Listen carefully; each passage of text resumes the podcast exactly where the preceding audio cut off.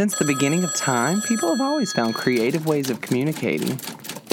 This is my way. I'm Kyle Leon Henderson, and we need to talk.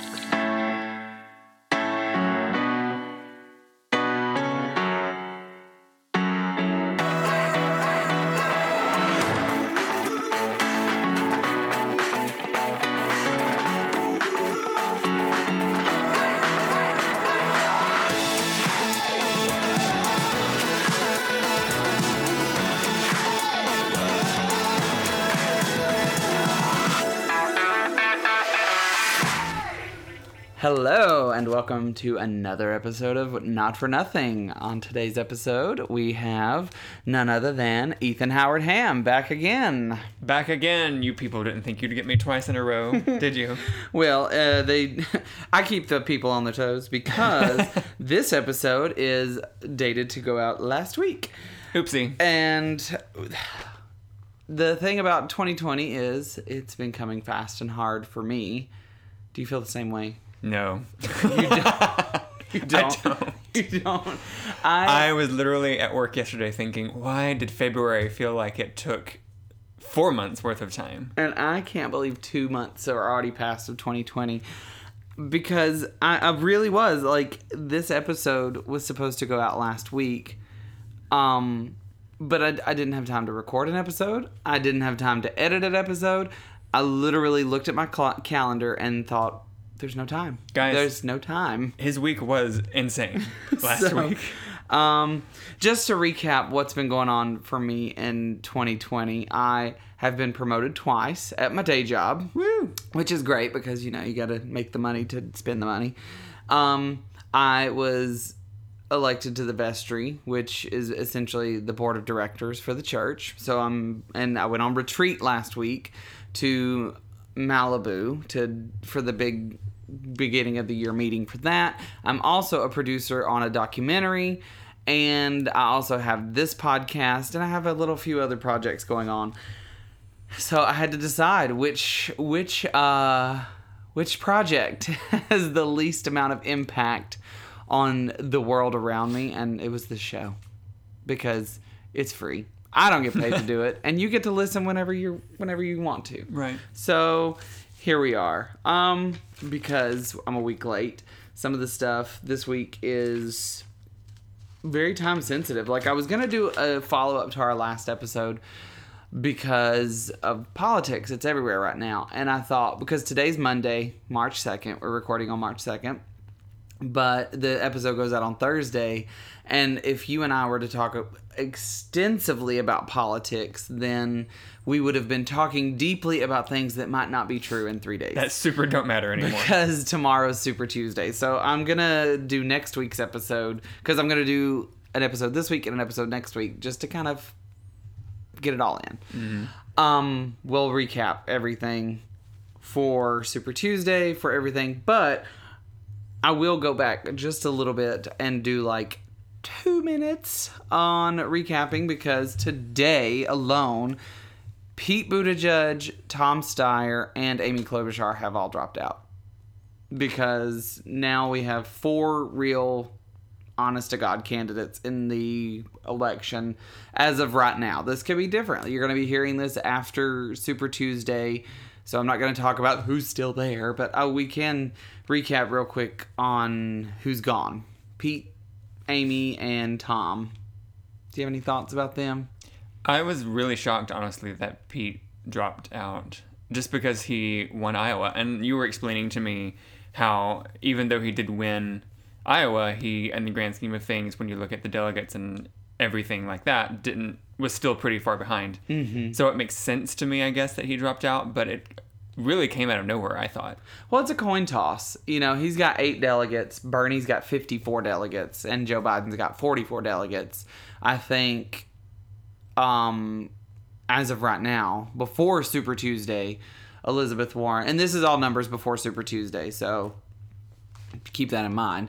Um, Elizabeth Warren has seven delegates, and I think Amy Klobuchar had five or four. Four, maybe. Um, so th- both Amy Klobuchar and um, Pete Buttigieg, I think, were um, really thinking about the bigger picture. We are taking votes away from like Joe's taking votes away from us, we're taking votes away from Joe. We are sharing the same pool of non-Berniness. Yeah. And I think Tom Steyer dropped out because he came to his senses and got a reality check that he will never be president. So thank you so much for going away. Um, even Yeah, though I do know people truly. who have voted for him.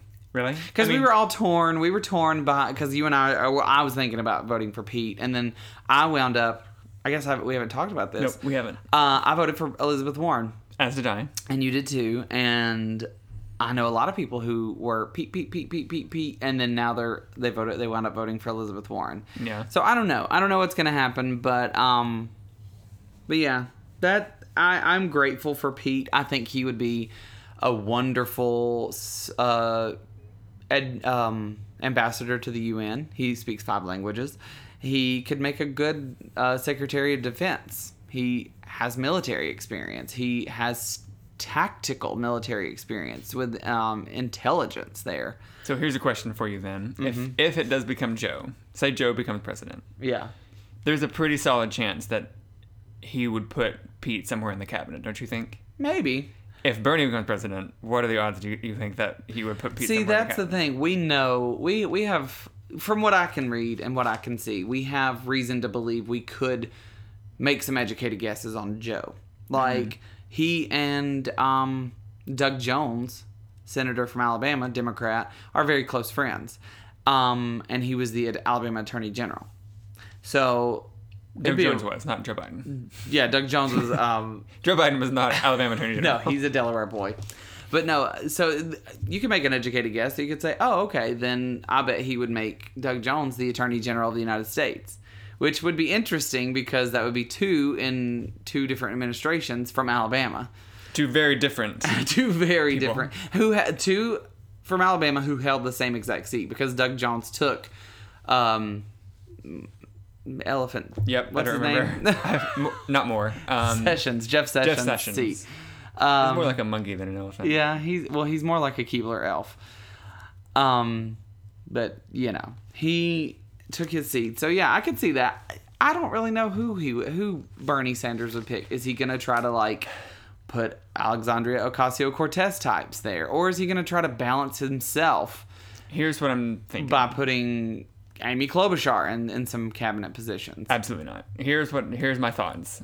I don't think she would take it. that nobody asked for. Um, I have told you this many times in the privacy of our own home. Mm-hmm. Um, that one of the main reasons why I don't particularly care for Bernie right now is because my fear is that if he becomes president, it'll be more of Trumpism just with Bernie instead of Trump. Mm-hmm. It'll be more of the same of my way or the highway and one of the ways I can see Bernie doing that is putting all of these people who don't really deserve it, who just be- beef him up and make him look good in, in all these positions. Mm-hmm. yeah, I mean maybe. I don't know. I don't. I think he's more nuanced than that. Hopefully. I hope so because I I do believe that if Bernie gets in, if he can deliver what he's promised, our life will be amazing. Um, I will say I did have this thought, and I'm going to move on after this because this is not what today's Right. episode's about. Um, what if? Okay. Clutch your pearls already, everybody who's listening, because I just thought about this. This is just one theory. I don't like him. so let's go with that. But what if Bloomberg is the right choice? And here's why because no Democrat likes him. you know? okay. we are so frustrated with Trump because people just follow him. People just love him. Yeah. And people just love Bernie Sanders. And we and you know I'm going to love anybody. You know, I will find the love for Bernie Sanders. I will love him the way that I loved Hillary 4 years ago. I will find that in my heart and I will mean it with every bone of my body. I'll do the same for Joe Biden. I'll do the same for Elizabeth Warren. I will not do the same for Bloomberg. I will c- criticize him when he needs to be criticized. What if he's just the great equalizer where we can get back to business, where we can criticize the president on both sides without feeling like we're betraying someone?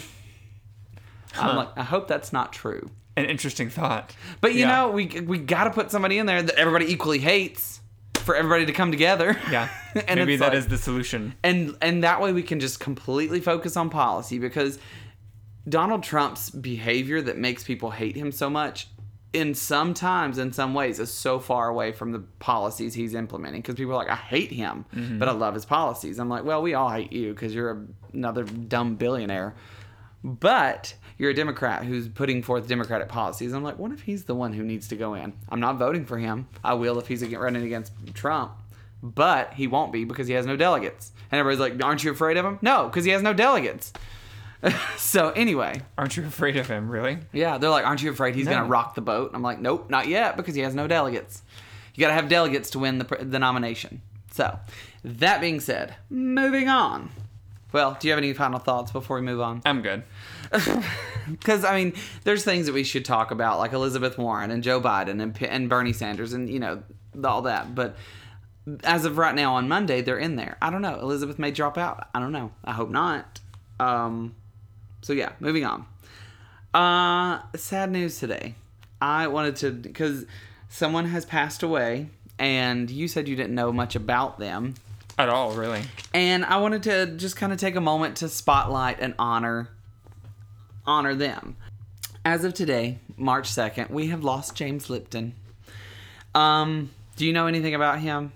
All I know literally about James Lipton is that he did Inside the Actor Studio and that he looked like he possibly could have been an extra in Lord of the Rings. You know what's funny? Um, I'm looking at this photo of him right now, and he he reminds me for some reason of uh, Byron Byron Adams.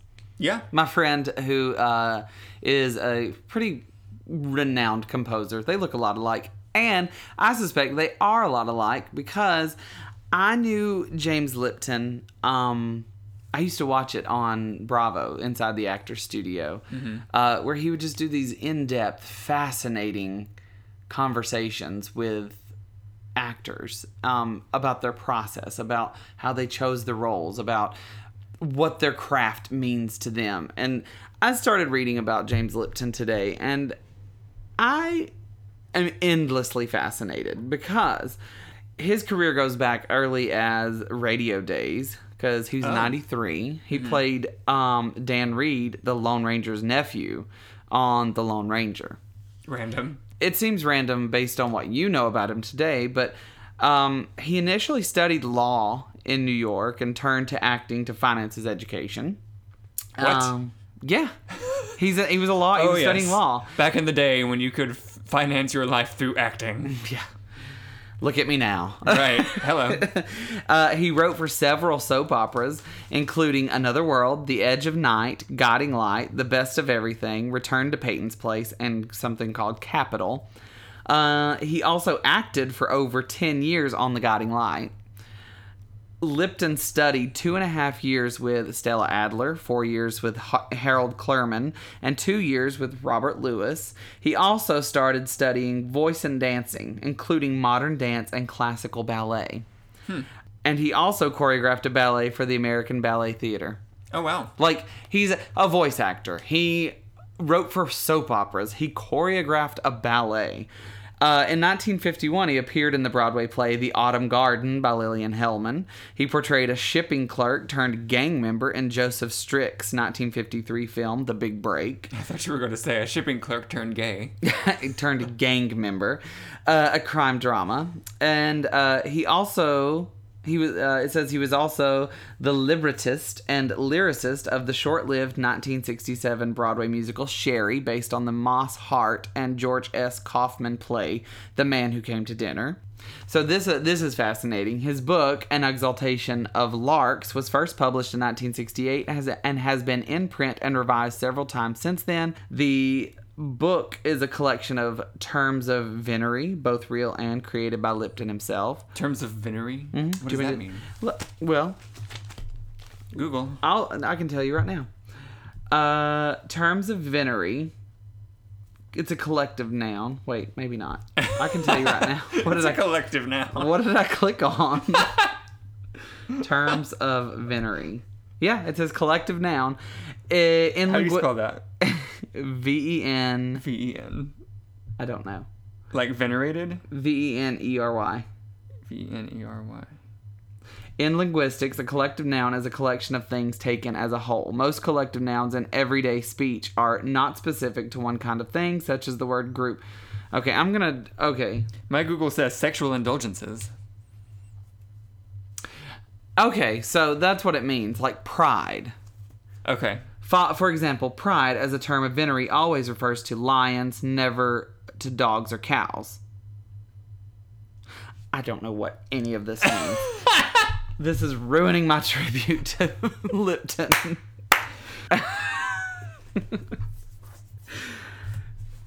anyway, Anyway, um, in 1983, Lipton published his novel Mirrors about dancers' lives. He later wrote and produced it as a made for television film.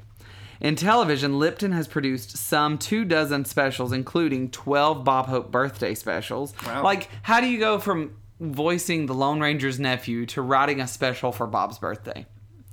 Um, the Road to China was another one of his specials he um, he produced, and it's an NBC Entertainment special produced in China, and he he actually um, produced the very first televised presidential inaugural gala for Jimmy Carter. wow. He was in Arrested Development, and he he played he was in that, and he was in he voiced um, the producer in the movie Bolt. He was the voice Oh, of the producer. Uh, he was in Family Guy a couple of times. But what we know him from is um, Inside the Actors Studio. And he wasn't just the host of Inside the Actors Studio, he was the Dean Emeritus of the school of the Actors Studio. Oh, really? hmm That was his baby. In the early 1990s, Lipton was inspired by Bernard Pivot and sought to create a three year educational program for actors that would be a distillation of what he had learned in the 12 years of his own intensive studies under Stella, Stella Adler, etc. In 1994, he arranged for the Actors Studio, the home base of method acting in the U.S. for over 60 years, to join with New York City's New School University and form the Actors Studio Drama School, a formal degree granting programs in the graduate level. After ending its contract with the new school, the Actors Studio established the Actors Studio Drama School at Pace University in 2006. And that That's was all really under his all under his guys. Um, Lipton created a project within the Actors Studio Drama School, a non credit class called Inside the Actors Studio, and that was in 1994, where successful and accomplished actors, directors, and writers would be interviewed and would answer questions from acting students. These sessions are also taped, edited, and broadcast on television for the general public to see. So, did you ever watch the Actors Studio? It was. It was just like a seminar. Here's a, a, uh, Angelina Jolie for the actors who take these classes, and they just come to the auditorium to hear Angelina Jolie talk, and he would ask them questions. And it just became this thing. It's still going on today. He stepped down after the 22nd season, and now they don't have a regular host for it. They have rotating hosts. Outside of all that, he had a really fascinating life too. He was born in Detroit, Michigan in 1926. He was the only child of Betty, a a teacher and librarian, and Lawrence Lipton, a journalist. Lipton's family struggled financially and he started to work at age 13. He worked in high school as a newspaper copy boy for the Detroit Times and an actor in the Catholic Theater of Detroit and in radio.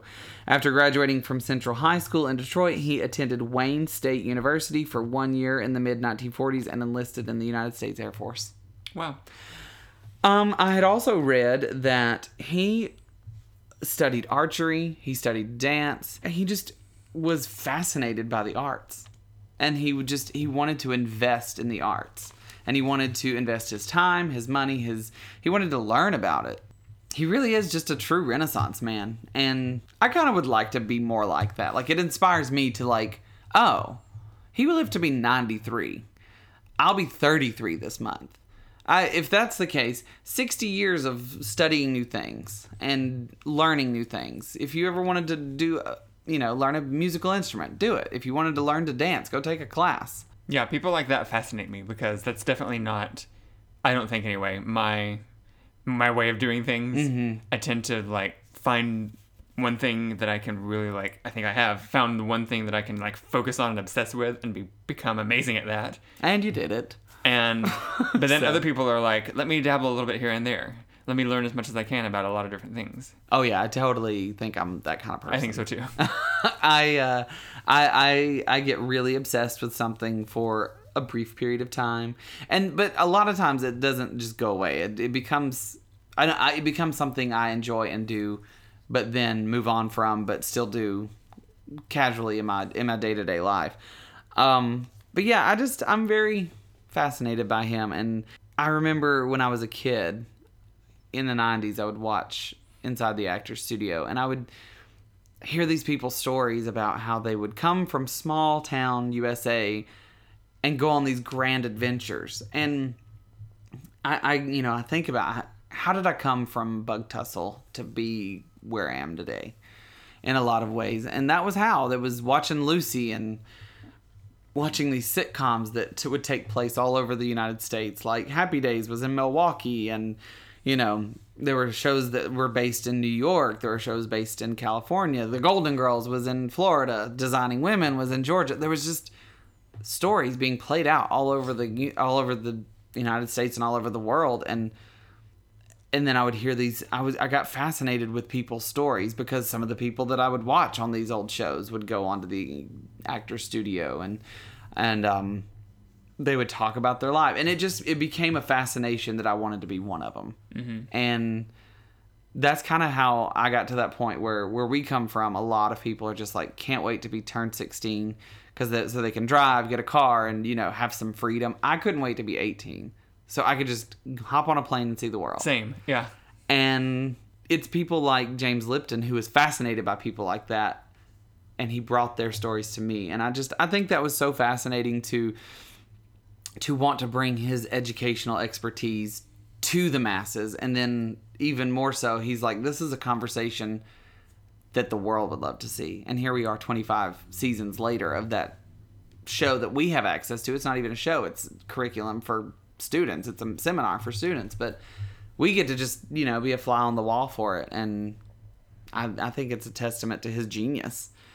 So um james lipton We salute you. we salute you. And actually um i posted on the uh, facebook group today uh, a tribute to him and i got a few comments. Kyle hartman says a true gentleman of class and wisdom and intelligence. He will be missed indeed. And charity whitlock friend of the show said he was one of the greatest. He will be dearly missed. We need more people like him, I think. we do. I i agree. And and, and i think there are people who are fascinated by that. And i i think that just we just need to remember to if you're fascinated by something there's thousands of other people out there that's fascinated by that too Yeah. that's the hope that I have with this show. I just have conversations with my people, and lo and behold, people tune in every week to listen. And well, not every week because haha, someone some people screw it up. This guy, um, but yeah, you just have to invest in what you love and know that there are people out there who will invest with you. Well, we hear that all the time. I think, uh, like the Oprahs and people like her of the world will say, "Pursue what you love, and the world will open up to you," and all that good stuff. And I think for a lot of people, that can sound like fantastical thinking hullabaloo. Mm-hmm. But that doesn't necessarily mean drop everything you're doing, quit your job, and pursue your goal of becoming a pointillism painter. You know, like Right. just pursue it a little bit here and there, and who knows, maybe one day the scales will balance out, and that's what you'll be doing most of your time with. Right. Well, and my calendar is full this year, like I said before, because I did just say yes. I said yes to life this year and because of that I got promoted. I'm a producer on a on a documentary. I'm on a board of directors. I I've yesed my way into being busy and fulfilled in a lot of ways, but also I'm not done saying yes to this year. Anything that comes my way, if I have time for it, I'm to say yes. Yeah. Um, and even if I don't have time for it, I'm gonna probably say yes and then move things around because you've got to invest in the yes in life because we spend all of our time saying no, no, no, not until or as soon as this or whatever, mm-hmm. and that's just Or delaying. this is not what I had in mind. This is Yeah. not what I planned. well, this is what is. Yeah. James Lipton, we salute you and let light perpetual shine upon you. And your impact on the world will be forever felt because as long as there's the actor studio, there'll be actors coming out of there giving us beautiful work for years to come. Um, before we go to break, I want to mention that today is the second day of recording. It'll be the fifth day uh, when this is out of Women's History Month. Yay. So I wanted to do a spotlight on some women who deserve a little bit of a spotlight. We deserve to know their names. We deserve to know what their contribution was. Today's Women's History Month spotlight for Not for Nothing is Jeanette Rankin. Do you know who that is? that name, I know that name. Who is that? Jeanette Rankin is the first woman elected to the House of Representatives. Okay. Mm-hmm. What's fascinating about her, she's a little more nuanced than what we're used to in the 21st century. First of all, she was elected to the House of Representatives in 1916. Wow. Do you know why that's significant? Because that was before she could vote, right? Yeah.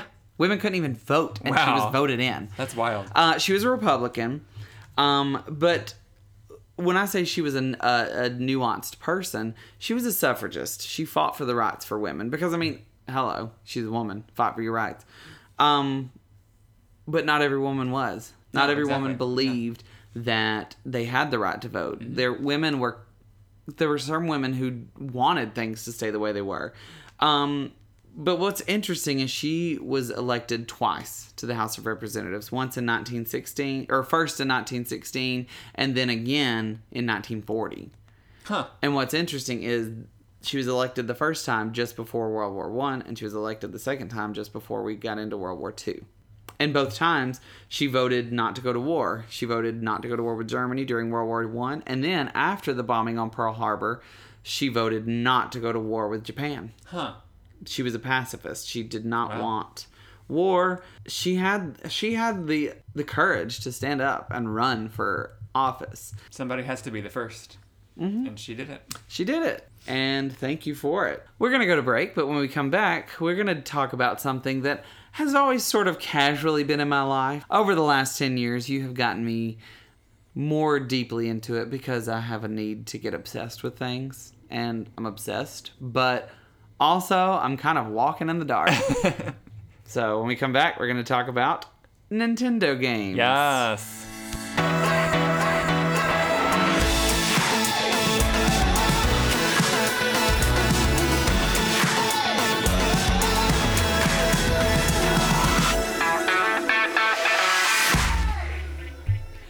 Well, we have the French press steeping with some coffee. And And I just ate a banana chocolate walnut RX bar, so I might start choking because that's what happens when I eat nuts. They get caught in my throat. thank you for doing that while you were filming a podcast. You're so welcome. Um, so yeah, I have grown up playing Nintendo, as did you, as did many. I remember my sister Megan got the Nintendo for Christmas one year, the regular Nintendo. That's how old I am. Um, and then a couple of years later, I got the Super Nintendo. And then when I was in fifth grade, I got a third one. Oh, I thought that was the cat in here. I was like, what? I got the Nintendo 64. Um, I remember only having three games for that before I just gave up. no. But now we, we, but that's the thing. We still have it here in the house. The one that I got for Christmas when I was in fifth grade. We have many more than three games now. Um, and because that was my jam. Because I'm at that age where the N64 was like, Because I was in fifth grade, so you were in like second grade. Mm-hmm. That's not right. is that not right? That's first grade. You're four years younger Four. than me. That sounds so. That that age gap is such a big age gap. when you're a kid, yeah. when you're a kid. Um, but yeah, I still have the Super Nintendo that I got when I was a little kid here too. It's kind of getting on the fritz a little. It's she's wearing out. Well, because it was used more she's getting tired. and it's older. Uh huh. Um, and we have the your old GameCube. We Yep. have the Wii U, and we have the the poor old Wii U. the poor old Wii U. Nintendo decided to create an entire system and then make no games for it. Yeah, there you go. Um, but you recently bought the Nintendo Switch finally, Yes. and it's sort of changed our lives. Yep. like it pretty great. Definitely, like it's like a stale marriage that invited a prostitute into the bedroom. Didn't have to be a prostitute. Brought it, just, new it could have been a friend. it could have been the neighbor. You don't know what she does. She could be a prostitute. So, um, but anyway, she's brought new life into the games in our home. yes. Um, Yeah, I heard so many people on like podcasts that I listen to and just friends say that the Switch was their new favorite system of all time. So many people I've heard say that. And I believe them because I'm like, yeah, because it's Nintendo and they're the best. But now I've played the Switch and I see what they're talking about. So even through the days of Wii U, you still stood by Nintendo. I did. Um, I did too, because because here the reason that I was able to stand by Nintendo is because I don't care. I don't care about like Call of Duty. I don't care about you know the the, the shooter games. I don't care about the the real like The people, Halo. People will say you're not a real gamer unless you're like playing PlayStation 4 or Xbox. I'm like, well, I don't want to. I don't care about that. I mean, I would say people would probably argue with me on this, but I would say that the real sort of console war is still Nintendo versus Sony with PlayStation. Mm. Well, where does my Xbox come into that? I don't think people They don't care. I think people who consider themselves to be quote unquote serious gamers don't take the Xbox systems that seriously. They might have them and play them and like them, Hmm. but they don't consider them to be like forefronts in the industry like they would See, PlayStation or Nintendo systems. I don't understand why or care why, really. Honestly, I'm like, okay, whatever. Why can't I, I don't understand why like the bloodier, more dangerous games are on PlayStation and not on Nintendo, but they're getting there on Nintendo Switch. Like I've I was um when I was working a gig, we were um we were uh in the back, you know, waiting for our times, whatever, and people would bring their Switch and play it, and I'm like, this looks very violent. This is not the Mario Kart of my playing? day. I don't know. Smash Bros? No, no, no. It was this lady. She was. I don't remember what she was. She was a lady who could destroy things, and she would like spin around in a tornado. And Oh yeah, that you- would have been Bayonetta. yeah, it was Bayonetta. Yeah, Bayonetta's pretty. uh She's racy. But you know, Do you have a timer on the coffee? I do. Okay. Yeah, I do. we got some time. Oh, I didn't start it. so, um, Well, now it's probably ready. By now. okay. Through the magic of editing, we now have our coffee. After I overflowed your oat milk a little. Oopsie. all over the counter. Um, but point of note, we are drinking them out of the St. Thomas the Apostle of Hollywood mugs that we got at church. And as Father Crean would say, say a little prayer for St. Thomas with every sip you take, no matter what the beverage is. Ours is decaf coffee. Anyway, back to Nintendo. A topic that I could discuss at length any time of day, any day of the week. and that's why we're here.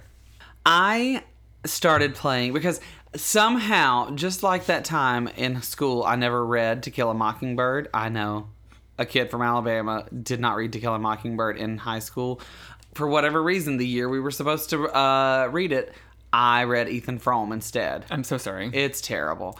Um, somehow I got through life to 32 years old without playing a Legend of Zelda game. Um, because I was always a Super Mario Brothers f- fan. I loved Super Mario Brothers, but even there was some like Mario Sunshine from the Cube. I haven't. the wa- cube. Is that That's what I'm gonna call it that from now on. The is, cube. Is that not what we call it? oh well, whatever. um, I didn't play that, and I Have still, you played that yet? no, I Oh. played a little bit of it, but I didn't. I haven't like finished it. I didn't finish Galaxy Two, Yeah. which makes me sad because there was no Rosalina. Not really, technically. Was she there? I guess I haven't seen her yet. Have you not seen the um what do they call her? The galactic aide? That's not what they call her, but assistant, galactic assistant, something like that. I think we played different games. No. There's a this being that appears in Galaxy 2 if you mess up enough times and it's like an outline. It's like a silhouette of Rosalina. And it says, "Can I help you? Get through this level?" Oh no, I don't. I don't remember. It's been so long since I Hmm. even started it, and it's on the Wii U, which is you know you can't play No, Wii it's not. games, huh? I think It's on the Wii, but Yeah. I, I we don't have a Wii. I play it on the Wii U instead of Right. the Switch. But anyway, so I was a Mario fan, but I always felt this FOMO, I guess, for lack of a better term, that everybody knew Zelda than me. And much to my dismay, Zelda's not even any there. She's not anywhere around. Just a guy named Link. I'm like, who is Zelda? I love a goddess. yep. So take me through your journey because you are ta- you are taking me on a journey to play Zelda because I have many questions. Okay. But take me through your mindset of why I started where I started and all that. Okay, so I'll start by saying it's not super uncommon. I would I wouldn't think that somebody who's casually into games would have missed one of the biggest video game series of all time. Because me, as somebody who I would say is casually into sci-fi adventure type things, mm-hmm. managed to go what twenty six years without seeing a Star Wars movie. That's true. So it happens. But that's the thing. I didn't miss it. I it was I remember the very first Legend of Zelda game on the Nintendo Entertainment System, Right. and I would always beg Wes and Mark, my cousin and my uncle, to let me play because they would play it and they would let me play, and that just you just kept having to read stuff, and I was like five years old, and I was like, why do I have to keep reading it? I hated it. Like I played like the first two minutes. Use keys to open doors. Yeah, I'm just like, I don't know. No, I was like, I want to play, and they were like, well, you got to read it. That's the whole point of the game to follow the story. I'm like, well, make it do, and so it just it all fell apart. Are you sure they were playing the original Zelda, or were they playing Link to the Past on the Super Nintendo? No, it was the regular Nintendo. There wasn't a whole Zelda. heck of a lot of reading to do in the original Zelda. I don't remember. I don't know what I'm talking about. Okay. It was. It's. I'm 32. It's been like 30 years, thir- almost 30 years since that moment. Um, The only reading was like every now and then you'd walk into a cave and there would be some old lady in there and she would be like, "The old man has the has the has the map." I think I was just bored because he was just walking around. There was nothing going on. Yeah. I don't know. Yeah, I don't know why I never played, but I just remember them telling me that it was I wouldn't like it and then I didn't like it, but they loved it so much and I felt like I was missing out and it made me so mad. So I so you know me, when I get upset about something, I will protest it for 30 years and I have never played a game. Can I tell you something? That Yeah. reminds me. This is super off topic, but I'm going to tell you this real quick. Okay. my sister and I are six years apart, so when we were both younger, that made like we didn't hang out a ton, but we did kind of like we played together a good bit. Um, but we had varying interests, like video games. And I had a similar thing where Kendall started to get old enough that she was interested in that, and I would say the same thing. I'd be like, "Oh, you wouldn't like it." And my mom told Well, me that pissed her off. My mom I'll told me you. one day, well, Kendall is not that type. She was just kind of like, okay, and then would leave. Mm-hmm. But my mom would be like, you don't know that. You should Mm-hmm. let her try. She might like it. Yep. And I thought, mother was absolutely right. And you know what? Kendall loved it, and she still plays to this day. Well, you so know- people with children out there, take note. Sometimes don't assume that your child is too young to like something. Sometimes they will. Well, I was one of eight, and Carrie was 10 years older than me. Derek was 12 years older than me. Miranda was nine years older. There were so many people that were older than me that were of babysitting age. Mm-hmm. There were no parents around. They just kept Right. telling me I wouldn't like it. So I, so I was like, well, I'll show you. I'll never play this game. And now I'm in my 30s playing my first Zelda game. So, speaking of which, um, I am super interested to see what kind of comments you get on this. And you guys listening, I encourage you to leave comments telling me if I'm right or wrong. I'm just curious to know what you think because I'm kind of, I kind of have the reins with Kyle's experience of Zelda in my hands. And he's like, I want you to decide how I experience this. So I had um, a debate with myself about how would be the best way for him to experience this. Should he go by the timeline, the official Zelda timeline that is present in Hyrule Historia, as released by Nintendo, or should I come up with my own way to do it? And I quickly decided that I was going to do it my way because, as any of you nerds out there who are familiar with the timeline will know, the first game in the timeline is Skyward Sword. And I don't think that should be anybody's first Zelda experience. So tell me why. It's not a good game. Why is that a bad game? come at me, bros. You know, I'll, I'll, I dare you to tell me that is a great game. It's not. I well, I I need to know why though. Well, one thing, motion controls.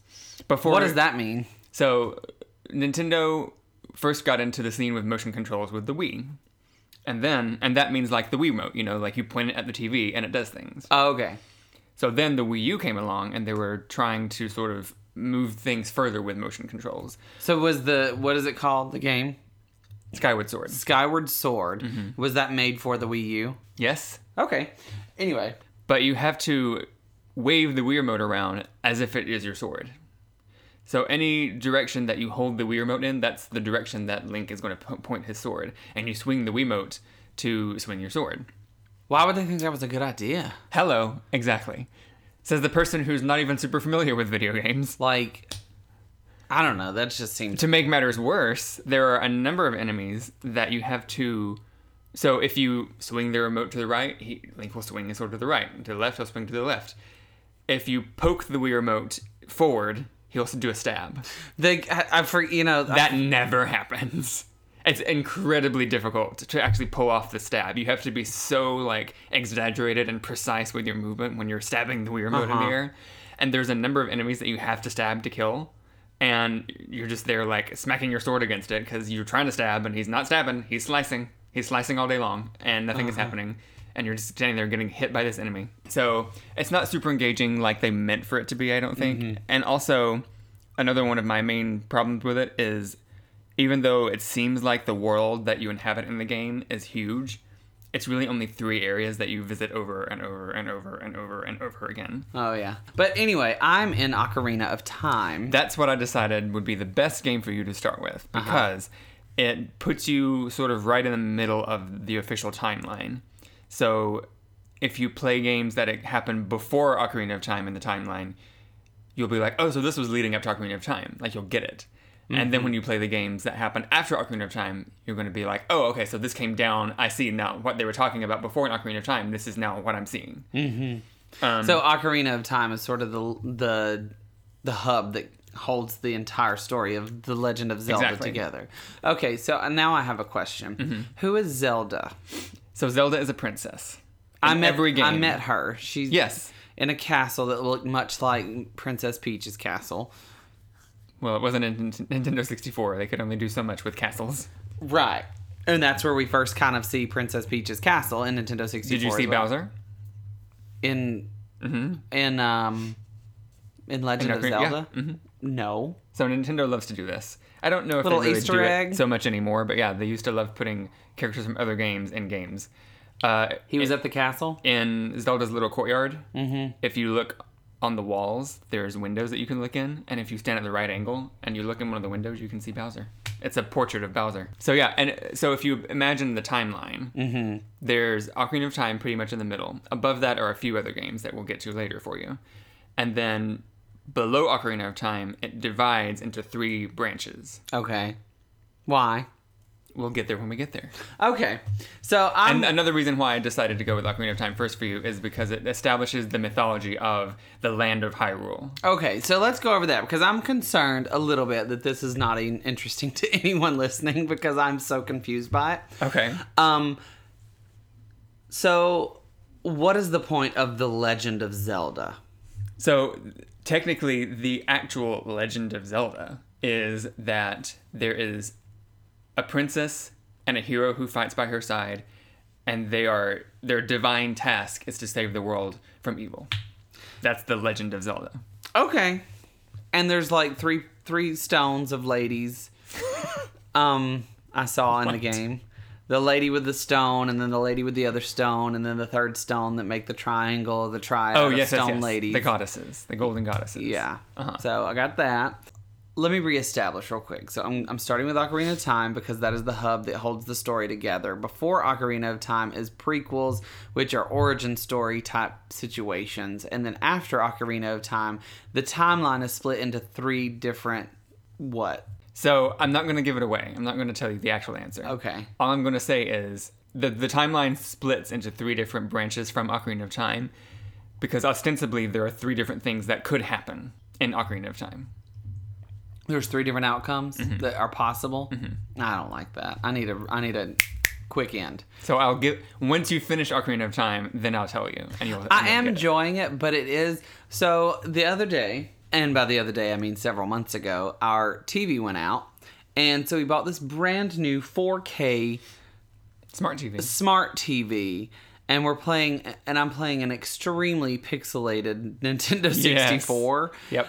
I remember when I was 10 years old playing the Nintendo 64, I had never seen such compelling graphics. Yeah. And now I get a headache sometimes Mm-hmm. from playing it on this completely clear. I think 4K means 4,000 pixels. Um, And that's funny because back in the day, when people who were used to the Super Nintendo and the Nintendo Entertainment System picked up Mario 64 and Legend of Zelda: Ocarina of Time, they would get headaches because it was too much. it was too too clear, too crisp. and like 3D, and I can't handle this. Oh yeah, yeah. So well, and I did after playing Legend of Zelda: Ocarina of Time, and then picking back up on Mario Odyssey. I was like, why is this so real? I don't like why, it. why are the controls the so clear and movements are so fluid. Um, how many Zelda games are there? Oh, I'd have to sit here and go through my head and count them. So okay, more than ten. I think so. Maybe Le- 12. I don't know why I'm 20. thinking 12, but I think, no, not, There's not tw- there's 12 games from Nintendo re- N- classic Nintendo Entertainment System to Switch. There's been 12 games. Mm-hmm. I And that- mean, I'm just pulling that number out of nowhere. But I now, like are there only something like games that would be able to be played uh, from Zelda on Game Boys? Mm-hmm. Well, that makes me sad. Okay, but I'm, those- a, I'm a purist. I don't start a TV show unless I'm going to watch every episode. I don't start a game unless I'm going to play every game. Well, first of all, My only out is like the Mario Paint Shop. I don't Right. play Mario Paint Shop, but anything that has to do with Mario going on a quest, I'm gonna play all of them because I like to know the story. Which the, I know Mario has no story. It's a whole thing that I've come to terms with over the course of three decades. Yep. Is there a story that is finite in Legend of Zelda? Okay, that's what I was about to say. Um, first of all, depending on what they put on the virtual console for the Switch, we should be able to get some of those Game Boy ones. Mm-hmm. Um, but also, t- usually the ones that are on the handheld systems aren't as integral to the main structure plot. They're more outliers. Mm-hmm. They do like they have a spot on the timeline, but they don't change anything. It's just like, and then he went here and did this too. Like the Star Wars cartoons. Yeah, kind of. yeah. I really enjoy it. I'm at a point now where these creatures that I cannot beat throw me into the fire every time, and it makes me mad. So I'm probably gonna make you do it because uh, that's how I operate with Nintendo. Mm-hmm. I play it until it's not fun.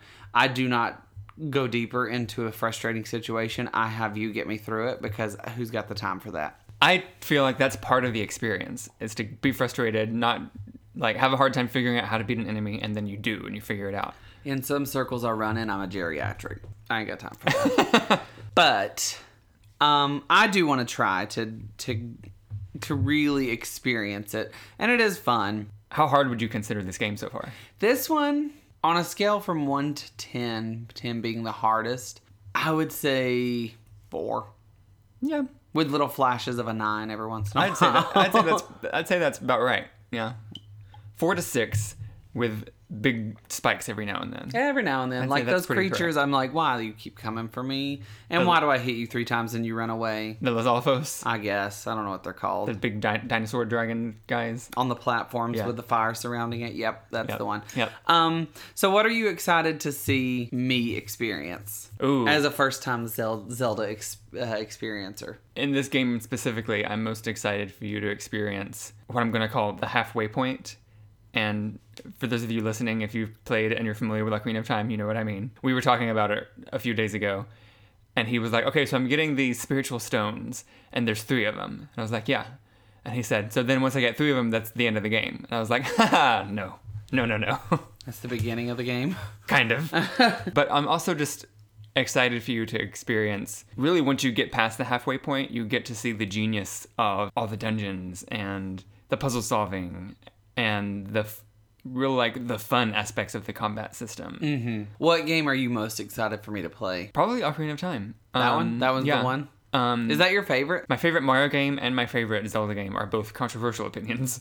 Um, What's your favorite Mario game? Sunshine. Sunshine. Yeah. On the cube. Yeah. When that game first came out, people kind of freaked out about it. To make a long story short, Mario has that water pack that he can float around on. And to a lot of people, that kind of removed the one singular point of Mario, which is if you make a wrong jump, you die. Yeah. But in that game, if you make a wrong jump, you can float back to safety and try again. I don't think that was the truth about Mario 64. Make a wrong jump, you die. Yeah. When? I mean, Oh, I guess it was. Yeah, Yeah. Once you go into the paintings. yeah exactly. Yeah. There's plenty of that in like the, the, the penguin level. Oh yeah. There's plenty of jumps where you can just keep sliding down the mountain until you die. Yep, that is true. Um, that is a kind of a cheat, but that was also the very first game right on the heels of Mario 64. Yeah, it was. What's your favorite Zelda game? So right now, my favorite game is Majora's Mask. Which is the one for the Switch? No, Oh, that's 64 as well. oh, Yeah. I don't know if I'm going to have you play that one yet or next or not. We'll see. We'll see. Maybe I'll have bigger opinions once I've finished the one game. I just feel like Majora's Mask is so. It's just the emotion of that game that gets me.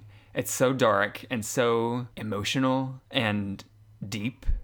There's a lot of deep, deep, deep themes in that game mm-hmm. that you kind of don't see at first. However, I am playing through Breath of the Wild right now, and my mind is consistently blown. This is truly one of the best games I've ever played, mm-hmm. and it's probably by the end going to usurp Majora's Mask as my favorite Zelda game. I have never seen anything like it. What do you mean? Again, controversial opinion. I don't much care for the original Zelda game On Nintendo. on Nintendo. Because as somebody like I was spoiled because I started with Ocarina of Time. That was my first Zelda game. Mm-hmm. Which gives it- which kind of holds your hand through the whole game in a way. It kind of says, go here and do this. Now go here and do this. Now go here and do this. Like you're never lost. Mm-hmm. You can go off and do other things if you want to, but it always tells you where to go. yeah. That first Zelda game was like, here you go, go to it. Mm-hmm. And that Well, was I, I feel like I, I remember, I have a memory of the first Zelda game, but I don't remember it, you know? I remember I got the remake, or not the remake, but the re-release of the original Zelda that they put out on the Game Boy Advance, mm-hmm. and I got that game and played probably eight minutes of it, and was like, "This is stupid," and I haven't touched it since. So you haven't played every Zelda game.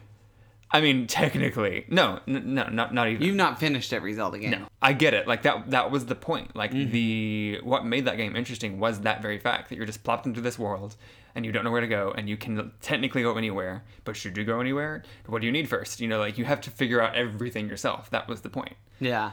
Um, I didn't like that. I feel like a lot of Nintendo purists would assume that I'm a cheater Why? because I use YouTube a lot. If I don't know where I'm Oh, going, YouTube it and I'll know exactly where I'm going.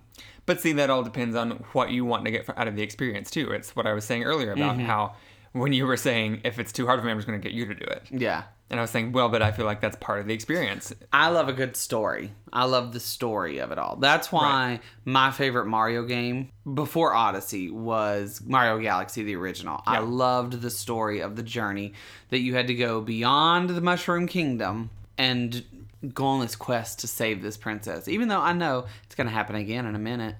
But the graphics of that one and the graphics of Odyssey where he just he'll destroy anything to save this to take this princess and now on odyssey his goal is to marry her i i love the story so i don't mind. We've got to get you into Paper, Paper Mario. i don't mind you getting me through this tiny little quest because my view my whole interest in the whole thing is this story. Yeah. this the end game of are we gonna win? Like when you had me playing um fire emblem. I, I kind of fixated on the fact that there's only two games in this one story universe and the Right. rest of the fire emblem games are different stories i was Yeah. like no but i love these people i want to continue Right. with these people these vigilantes i want them to be the ones that save the world every time but they're not So back to Breath of the Wild. Um, I remember when it first came out, some people were comparing it to the first Zelda in a way Mm-hmm. because it has that same thing of like you emerge from this cave, and the game's kind of like, okay, go have fun now. But don't you think though that's the story? You know what to do in a Zelda game because you've played all the other Zelda games before the one that came out on the Switch, and Yes. you know what you're supposed to be doing. You just read my mind. Yeah. so because I heard this the other the other day and I had never realized it before, and it sort of changed my perspective of what you're experiencing, mm-hmm. which was that if you're a person who is used to video games, you can pick up a new video game and learn what you're supposed to be doing in the first couple of minutes because you know how video games work. Mm-hmm. But if you're somebody who's not used to video games and you're picking up something like the Zelda series and you're starting this giant quest, it's going to take you some more time and you're going to have to, you know, spend some more time with it and figure it out because not only do you not know how this particular story is working, but you don't have that pre sort of registered idea of, oh, well, I may not know the story or these controls, but I know video games. So I can imagine that if this thing, like, if this boulder is cracked, I can probably blow it up with a bomb. Like, I know that because I know Zelda. But you Oh yeah, and I've run in circles for days yeah, for some stuff in Zelda. right. And then I found this wall yesterday that I was like, I bet I could blow that wall up. There you go. I didn't find a way to do it, and I just skipped it. But I bet I could. There you go. Um, but with like Mario, I realized, you know, like you were saying just now, it made me think that yeah, you know what's going on in a Mario game. The slide, the what is it they call it? The scroll screen, Side scrolling. side scrolling. Um, it's the same game every time. Mm-hmm. It's just better graphics and harder challenges. Yeah. Mm-hmm. and it's fun enough. It's fun enough that it makes it phenomenal. Yeah. with these games like Mario Odyssey, where you go on an Odyssey, I've realized starting with um, starting with 64, you get to move freely about the the world to an extent. Uh, there were parameters in 64, but then when things got a little bit, a little more advanced, I don't know about Sunshine because I haven't played it all the way through and I've forgotten about it. But in Odyssey, in um, Galaxy, where he has to go into outer space and find princess, you always have a helper. You always have somebody to kind of tell you you gotta you gotta power the ship first, and then once you power the ship, you can go to the outer realms. But you got to go to this place and this place and this place to find the fuel every time. You got Rosalina in the first one. The second one, you got that big mm, purple thing Doofy thing. Yeah. um, that didn't make any sense. This one, you got Cappy yep. and he comes along with you for the journey. Um, and in Galaxy, you had the Stardust creature who would come along with you for the ride, and you could spin, and he'd attack your things. That's a new development. But you always have a team around you to keep you in the parameters, and that's not the case with Zelda. No, and definitely not with Breath of the Wild. It you're you're left to your own devices.